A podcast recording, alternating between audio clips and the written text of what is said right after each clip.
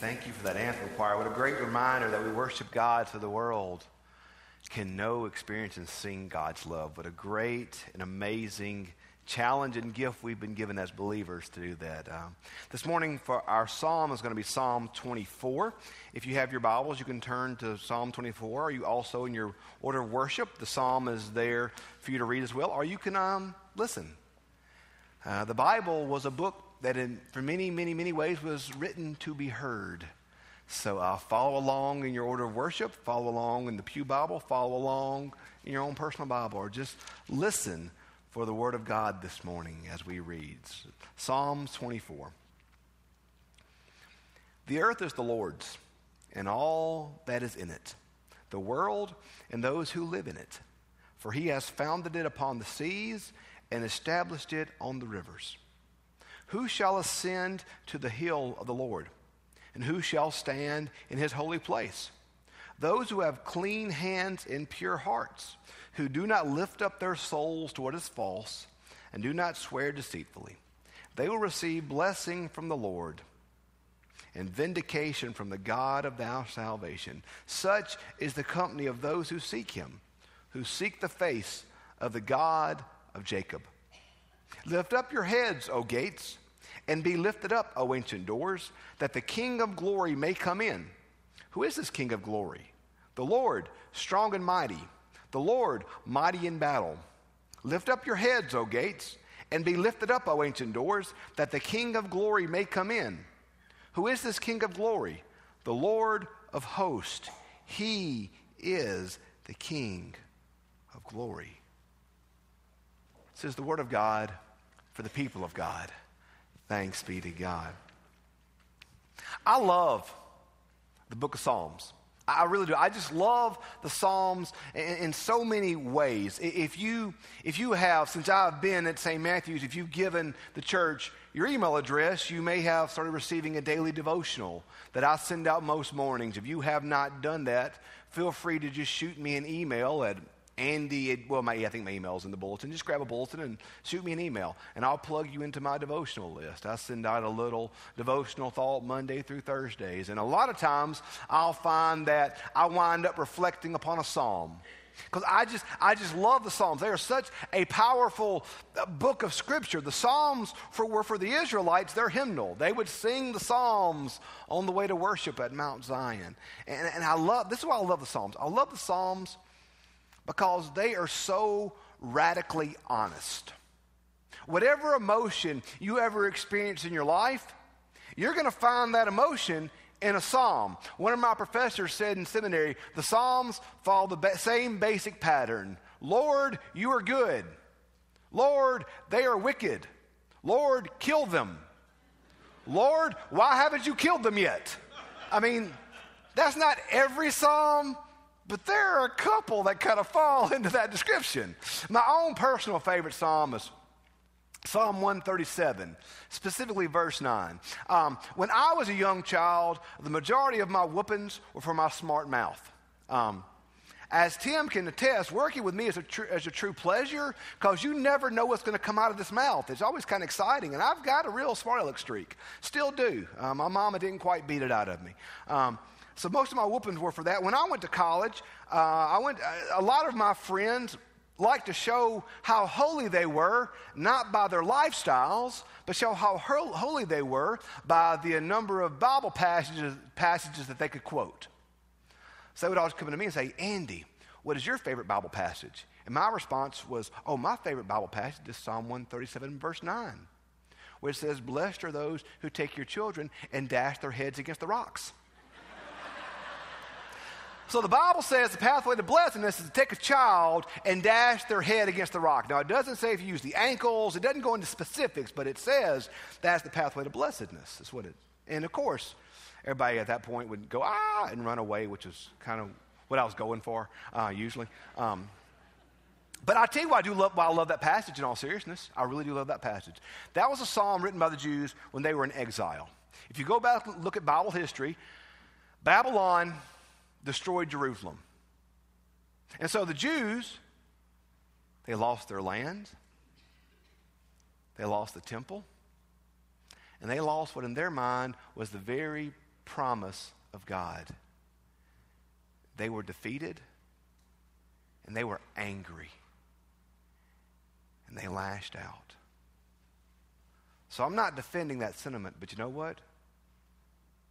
Sometimes we're angry, aren't we? Sometimes we're hurt. Sometimes we're bitter. Sometimes we have real issues of unforgiveness that we're working through. And at that point, we have two options. We can pray a safe prayer, which is, Oh, God, everything is great, and I'm just happy. We can pray an honest prayer that says, Lord, I'm dying here. I'm hurting. I'm angry. I'm bitter. And there's some bad stuff in my soul right now, God, that you got to help me with.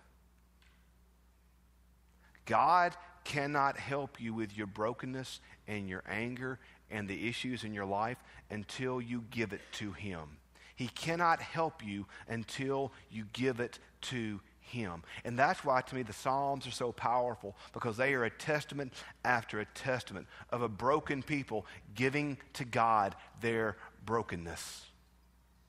I love the Psalms. Church, do not pray safe prayers, pray honest prayers. Prayers where you're really giving it to God because He can't help you until you do that.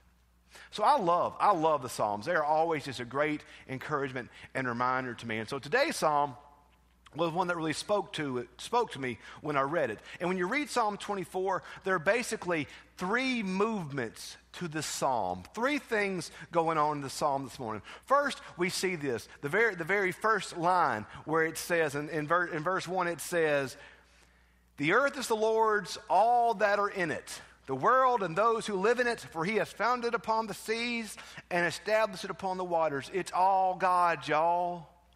And though the all, oh, the wrong seems all so strong, God is the ruler yet. This is his world. We are living in his world. And so he is God. No matter how afraid you may be, no matter how scary it may feel, no matter how alone you may feel, he is still God. This is still his world. He is still in charge. He is still sovereign. He is still Lord. This is all of His. And so, the thing with us as believers we have to deal with sometimes is that God is not just God from 11 o'clock to noon on Sundays. God is God on Tuesday afternoons when you need some more coffee because you're tired and you like to pray for your coworker by placing hands on them around the neck and praying real hard. We've all got some coworkers we love to pray real hard for, don't we, Tim? Yeah. You know, I tell folks, you guys, oh, you did make me some coffee. Me and Tim kind of got a Johnny Carson, Ed McMahon thing going on right now, which makes me very happy. And I love the fact y'all know that joke. That makes me very happy. I told the youth one day about Fred Sanford. They looked at me like, who? Like, y'all don't know who Fred Sanford is? What's wrong with this world? I just don't want to, you know. But God is God. See, as Christians, what we do here has to impact our Tuesdays and our Thursdays and our Saturdays. Because God is God not just of the church. God is God not just of the church time. Worship is not just something that happens now, but the earth is the Lord. What the world needs are Christians that don't turn their Christianity off at 12 noon on Sundays. The Christians that have every life, every moment of their life infused by this fact that the earth is the Lord's. It's all God's. It's all His world. This is my Father's world. Oh, let me ne'er forget. This is God's world. Well, then the second movement says that those will enter onto his holy hill. So it isn't just that God, this is God's world, but there is a, a holiness that comes from God, that we get to enter into God's presence. You're like, yeah, we get to enter into God's presence. That's amazing. I can't wait to enter into God's presence. That's awesome. But then, who is it? Who is it that gets the golden ticket? Who is it that gets to enter into God's presence? Who is it that gets to see God? Because that's exciting to, to think about encountering the divine and encountering the holy. Who gets to see God? And the text says those that get to see God are those that have clean hands and pure hearts. Uh oh. Because I don't know about you, but that's not me. I don't always have clean hands and pure hearts. Sometimes when I'm driving down County Line Road, I think things preachers shouldn't think when I get in traffic. I don't always have clean hands and pure heart. I haven't always had clean hands and a pure heart. I once was lost, but now I'm found. I once was blind, but now I see. Well, prone to wander, Lord, I fear it. Prone to leave the God I love. I don't know about y'all, but I feel that way sometimes. I know that the only thing good in me is the fact that I'm married above myself and I've got a loving God. Whew. The only way we're going to get to see God is with pure hands, clean hands, and a pure heart. That might leave me outside looking in because I'm imperfect. I'm broken. I've done some really dumb things in my life, still do. So while this may all be God's, I then begin to wonder am I going to get to see His face? Because uh, I don't know. Well, how do we get pure hands and pure hearts? I love how the Bible will sometimes ask questions and then answers. So this is all God's. And there, there's a holiness that comes from God's presence, but yet only those who have clean hands and a pure heart will enter into his presence. Well, how do we get these, these clean hands and this pure heart? How do we do that? It says in verse 6 Such is the company of those who seek him, those who see, seek the face of Jesus. Our clean hands and our pure heart does not come via our own effort or our own righteousness or our own work, but our clean hands and our pure heart comes only through the power and the grace of Jesus Christ. He is the one that makes us pure. He is the one that saves us. He is the one that washes us clean. It's not via our own goodness, it's not via our own perfection, it's not because of our own stuff, but it's only and always because of Jesus Christ. He is the one that washes us. He is the one that saves us. He is the one that brings us in. Not me, Him. I'm not saved because of my own righteousness, as Holly can attest. I am saved because of the grace of Jesus Christ. It's not about us, it's about Him. So when we come to Him, He makes us clean, He restores us, and He brings us in. See, the thing we do sometimes is we want those pure hands and those clean hearts. We want that. That's what we desire. That's how we try really hard to be faithful. We try to do it right. We try to get it right, and we find ourselves lacking. For instance, don't think of a pink elephant. What did you each do when I said that? Thought of a pink elephant. So we leave tomorrow morning thinking, I'm not going to blow it today. I'm not going to make a mistake. I'm going to be obedient. I'm going to be perfect. I'm going to do it right because I want to please God. I really am. And so we leave the house with that intent. And then there's a line at Starbucks or Cups, and it all goes downhill fast. We find ourselves back where we started. And we think, I'm never going to get it right. And you're right, you're never going to get it right. C.S. Lewis says, No man how knows how very evil he is till he has tried very hard to be good. You can't do it. It's okay. If you could do it, Jesus came for nothing. But he came because we couldn't. And he came to do it for us. Those that seek his face. See, y'all, it's all relational. It's all relational. Think about all the ways that our sovereign God could have chosen to have saved the world. I mean, He's God. He could have snapped His fingers and fixed things. But instead, what He did was He chose to enter into our world in the person of Jesus Christ, chose to suffer and die for our sins, chose to be resurrected, and chose to be risen so that we could be saved not through our own perfection or not through our own stuff, but that we are saved via relationship with Him. For God so loved the world that He gave His only begotten Son, whosoever would believe would not perish but have eternal life. Those that are in relationship with Him. So then, He has saved us through relationship. And he calls us to then go out in the world and save the world through relationship. He has you where he has you. He has you doing what, he ha- what you're doing. He has you in the place and in the space and in the pl- and where he wants you for his purpose and for his glory. Because there's somebody, there's somebody this week there's somebody in your family. There's somebody in your work. There's somebody in your life that's going to need you to be Jesus to them to love them like He loves you, to give them grace like He has given you grace, to give them mercy like He has given you mercy. Those who have been shown grace are called to show grace to others. We don't react with God because of our own, own righteousness. We do it because of the grace He's given us.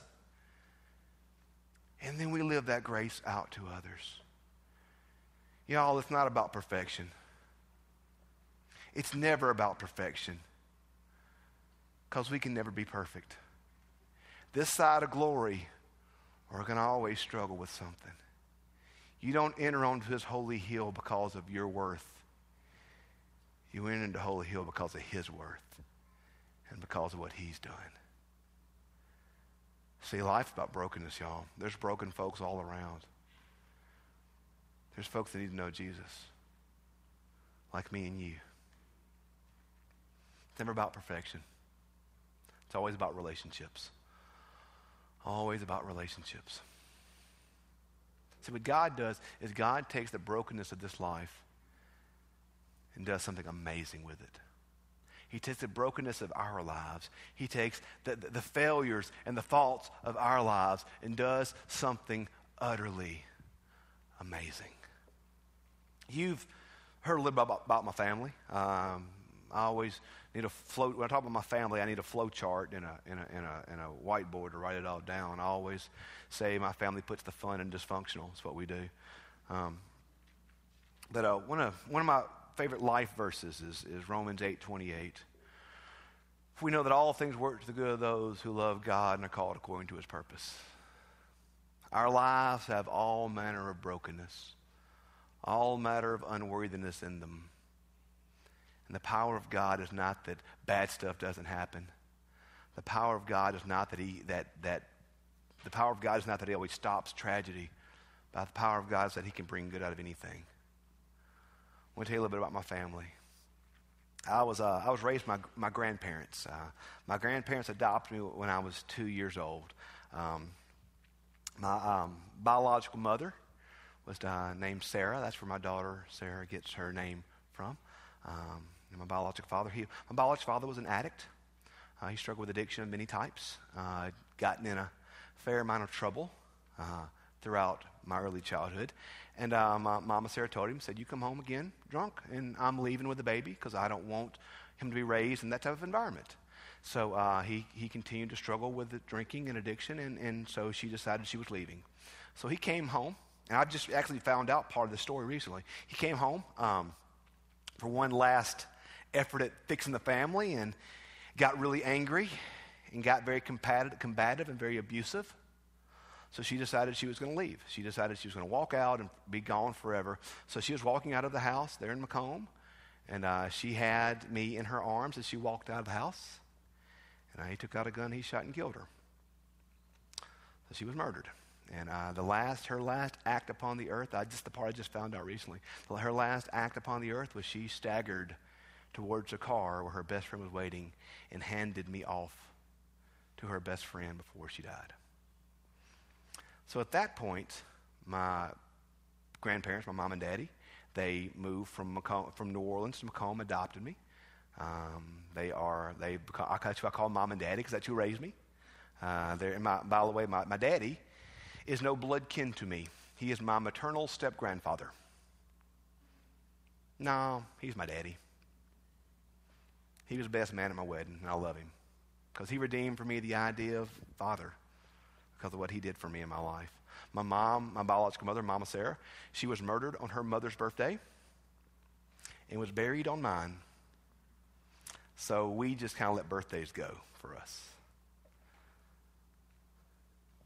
The power of God is not that He stops the brokenness from happening. The power of God is that there's nothing He can't redeem. If I hadn't been raised by my grandparents, I wouldn't have went to Johnson Chapel. I would probably wouldn't even went to church. If I hadn't went to Johnson Chapel, probably wouldn't be a Christian. If I wasn't a Christian, I wouldn't be a preacher. If I wasn't a preacher, I wouldn't be standing here in front of you right now. If I had been raised by my grandparents, I wouldn't have went to Bogue I'd have went to, I'd have went to McComb. If I hadn't went to Bogue I wouldn't have went to Co-Lin because back in the dark ages, you went to the closest junior college, and I'd have went to Southwest, not Co-Lin. And if I hadn't went to Co-Lin, I wouldn't have met Holly. I wouldn't have my wife, my children. So was my mom's murder a good thing? Of course not. She's not been there for every key moment of my life. Wasn't there for the birth of her grandchildren. Wasn't there for my ordination. Wasn't there for my wedding. But God was at work in the midst of the brokenness, bringing out good.